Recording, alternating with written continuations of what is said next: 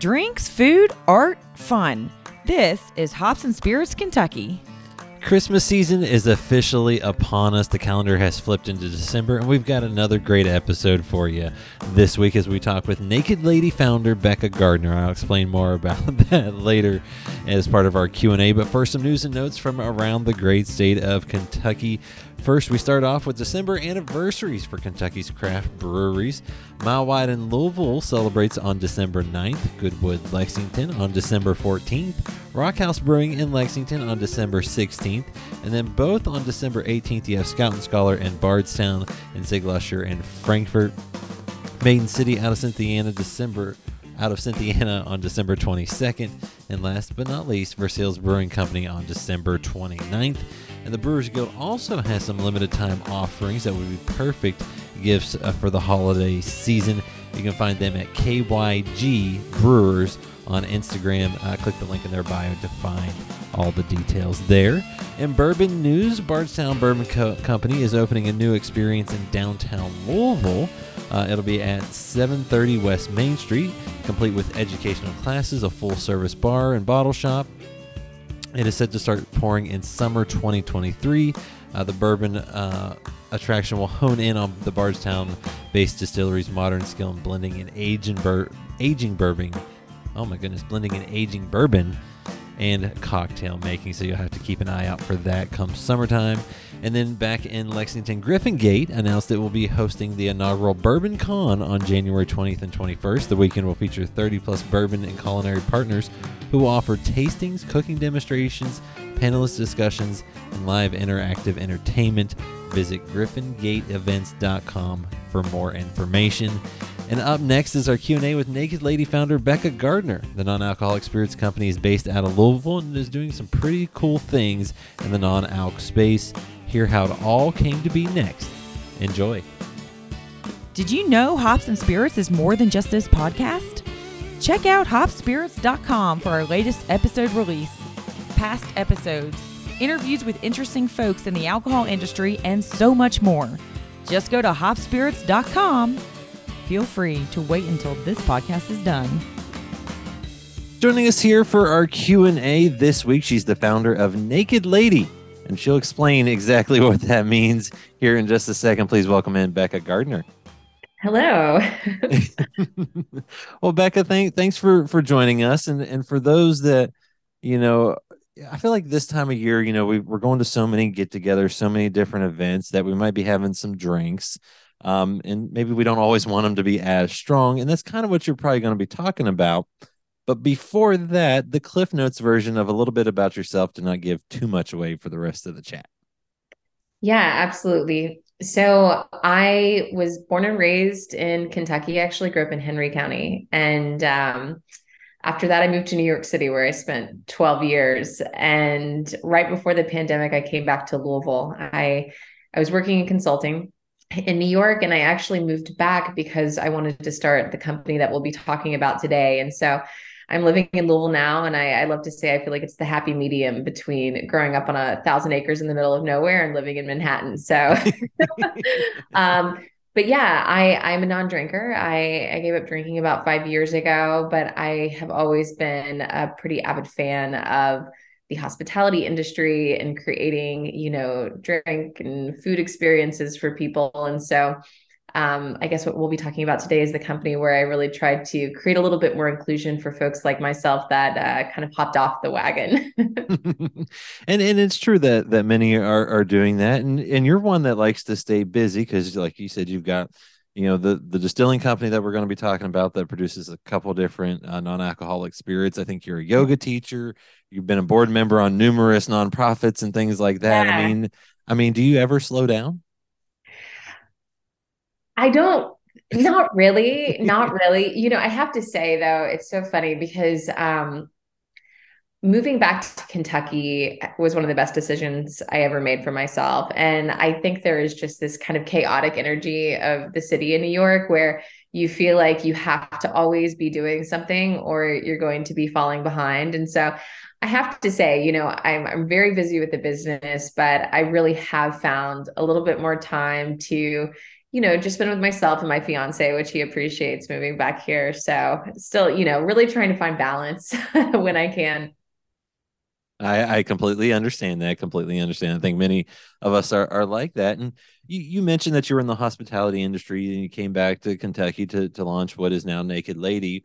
What led to the creation of that? And for those that don't know, it's it's spelled or stylized N K D L D Y. Yes, yes. So naked lady without the vowels. Um, well, so I I gave up drinking while I was still working in consulting, and my job really was living in hotels, flying several times a week, taking clients out to dinners, and while the decision for me to stop drinking ended up just being a great decision for myself, I I thought it was going to be something temporary, but it ended up just deciding to stay with it, and um, you know, it was good for so many reasons the disadvantage was that I quickly felt so alienated uh, from so many of the experiences I had once loved. I've always been a pretty social person. So whether that's going to bars or restaurants or just, you know, doing random things, there's always drinking involved. And so, you know, this went on for about a year, but then I got to the point I was so frustrated that I just, I knew there had to be a better way. And I actually decided I wanted to leave consulting and I was interviewing for this job in London and uh, you know it it was my dream job for a lot of reasons but i was actually more i was actually more struck by the non-alc space in the uk three years ago. And so you know i spent almost all of my time in london and i probably spent a month there total going to every bar and restaurant i could to see what non-alc options they had. And i just left with this idea that you know something like this could also work in the us and I ended up kind of, you know, putting the points together where I was like, wait, I grew up along the Bourbon Trail. I'm I'm from Kentucky. I'm a lover of spirits. And, you know, maybe this is something where I'm well suited to try, you know, to do something about it. And so it was a couple months before the pandemic. I actually, which ended up being great timing, frankly. I, I left New York, um, moved back in with my parents in Shelbyville, Kentucky to start kind of figuring out what it could look like to create a quote unquote authentic non alcoholic spirits company. So, well, and, and, like you said, for those that don't know, Europe is way more, uh, you know, in the the world of non-alcoholics. They've been doing that totally. for a long time, whether that's beer or or spirits, and now the U.S. is kind of catching up.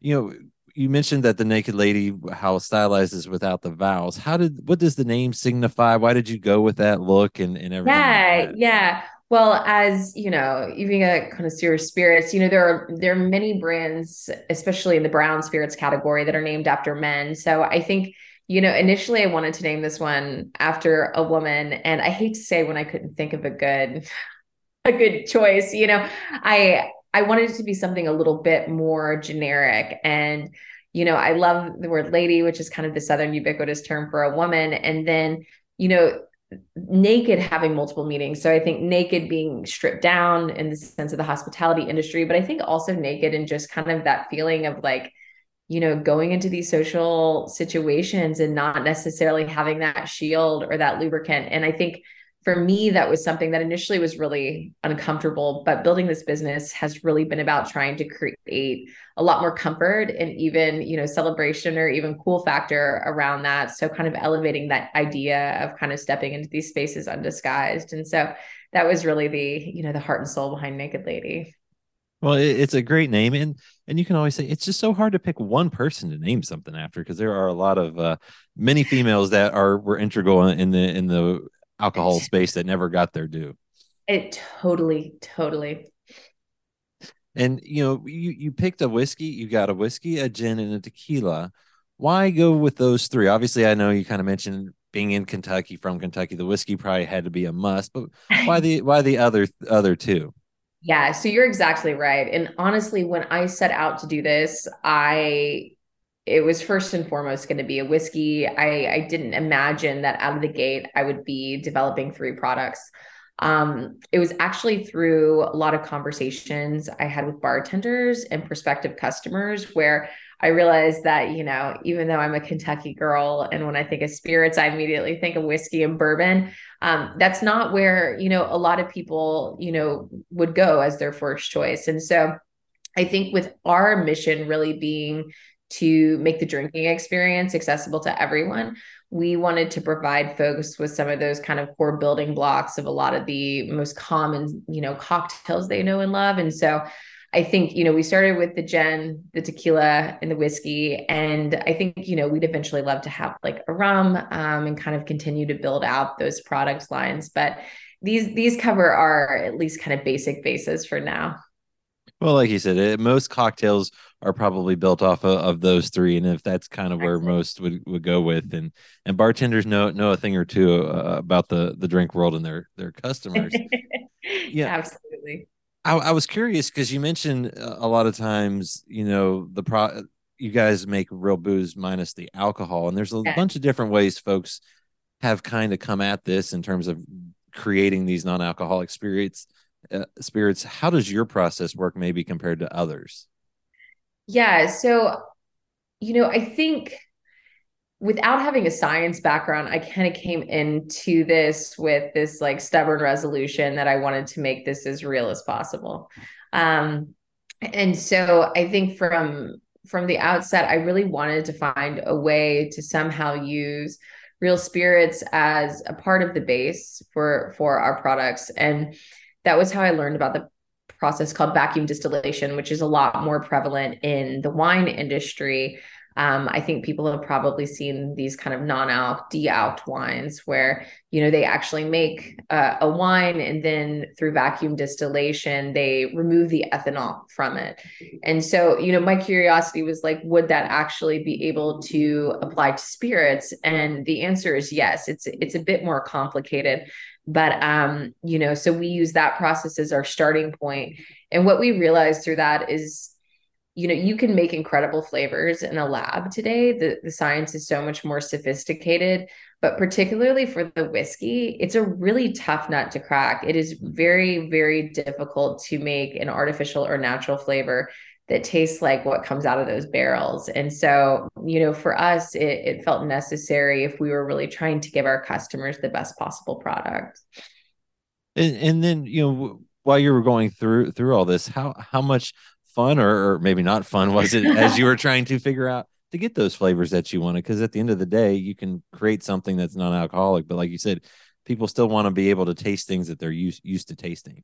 To- totally, and and frankly, like I think part of the reason that we have the other products is because we wanted to offer additional options but part of it was also because as we were moving along the process to create the whiskey product we found that it wasn't quite as complicated to perform this process on the tequilas and the gins. And you know so i think um it was exciting but it was it was frustrating. It was challenging. It was definitely more complicated. I don't know how i had an idea of how complicated it would be but you know it took almost a year for us to figure out the science behind these products and hundreds of tests um, because you know with vacuum distillation and even just like flavor curation there are just so many different variables that you can tweak. And so you know i i actually started working on the process on my own and when i kind of realized what my own limitations were i started looking for other people to kind of pull into the conversation and have you know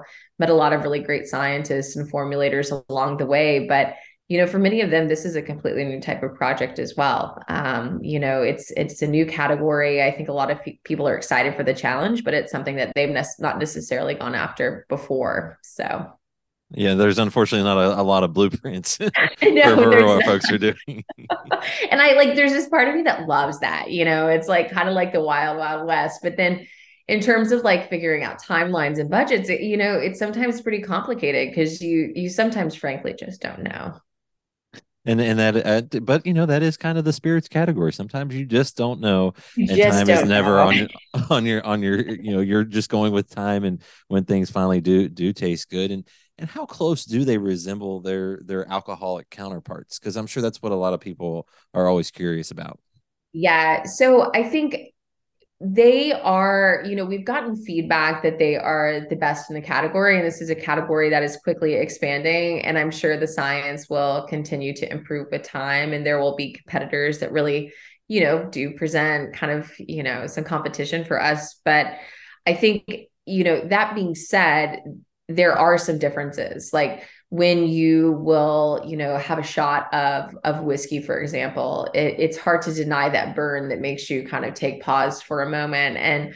you know, because we've removed the ethanol from our products, they just don't have that effect. And we've been able to you know extract some different derivatives from peppers and stuff to create a little bit of a heat and a tingle but you know we're also not wanting to overwhelm the drinker with that and I'll say that, you know, drinking neat, you can definitely tell the difference because they just don't have the alcohol. But when you are making cocktails, um, they're more or less interchangeable. Um, whether it's a margarita or, you know, an old fashioned, they they stand on their own pretty well in that context. So yeah, the, the whiskey is always always the hardest that that burn that everyone's quote unquote yeah. and and I think the thing with whiskey, you know, and I, you know, it's interesting because we're we really have this philosophy of kind of like continuous improvement and we're already working on ways to improve our products even though we're we're happy with we're happy with V1 you know? But I think the thing with whiskey is especially here in Kentucky people want to drink it neat and mm-hmm. you know it, it, we don't run into that same challenge as much with with the gin and tequila. You know people buy those they expect to put them in cocktails. But i think for folks with with our whiskey product like their first inclination is to be like you know can i throw an ice cube in it and sip it um, after dinner? And i don't think we're quite there yet but it certainly is a place we'd like to eventually reach and and I think that's something that that folks always need to remember when going into the the non-alcoholic spaces is they're not exactly the same not meant to do exactly the same thing. And if you go with that uh, that approach, you'll you'll probably find some enjoyment there for, for you. And you know, you, have talked about this, whether it's yourself that's become a non-drinker, and there there are many many like that, or many that like to, um, I don't want to say water down because that's not correct. You know, cut cut their alcohol, totally. you know, the the ABV down. What have you seen with the rise of, of, of this kind of culture where that's more acceptable now? You know, it's as as someone who's like lived and breathed this for the last three years, um, I have to say I've really seen. So when I first started, it I have to tell you, it was one in 20 people, one in 30 people I spoke to that would even just see any any potential value in this. I think most people thought it was kind of crazy. It wasn't something that really had staying power. And you know, it's been interesting because that wasn't even just like on the side of potential customers it was definitely on the industry side so you know when i would talk to bartenders or potential places that we might want to work with there was a lot of resistance they just didn't think that you know customers would be purchasing this these products and this is more subjective than just like data driven but it's been really interesting because i would say in the last 6 months we have had more organic um, leads in the hospitality industry than ever before, where we have actually had different bars and restaurants circling back to us, um, you know, who had initially said that they weren't interested in this type of product.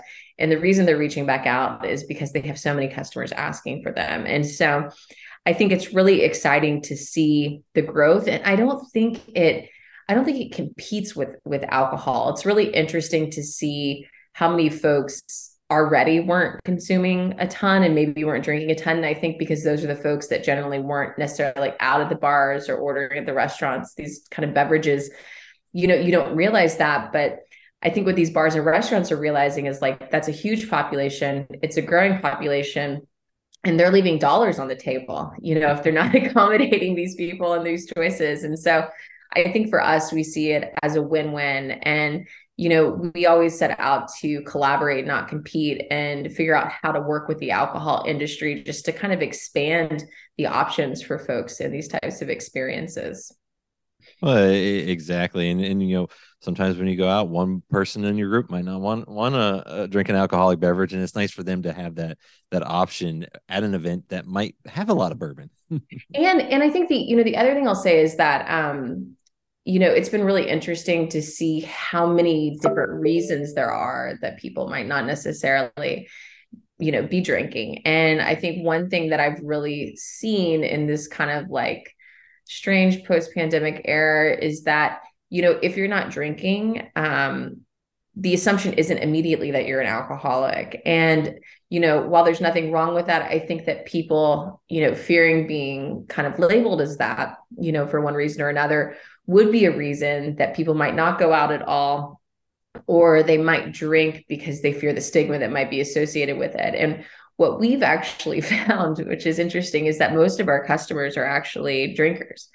Um, and it's like about 50% men, 50% women. And it really is those folks that you know, for whatever reason, it's like maybe they have a big meeting the next day, or maybe they're training for a race, or, you know, maybe they're trying to lose weight. And it's all of these, you know, just like kind of inconsequential reasons where, you know, people would prefer to still be able to participate in the experience just without the booze.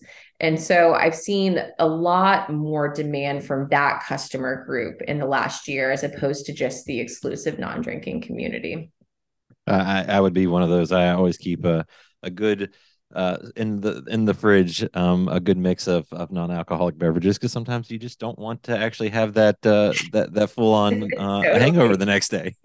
totally, totally and you know you, you mentioned too it's some of it's that that perception and you know it's not like it's a bad thing to say you want a non-alcoholic drink like you know, like you said sometimes maybe they're the designated driver maybe they just don't want to have anything but they still want a cocktail they don't want to have a water or something like that.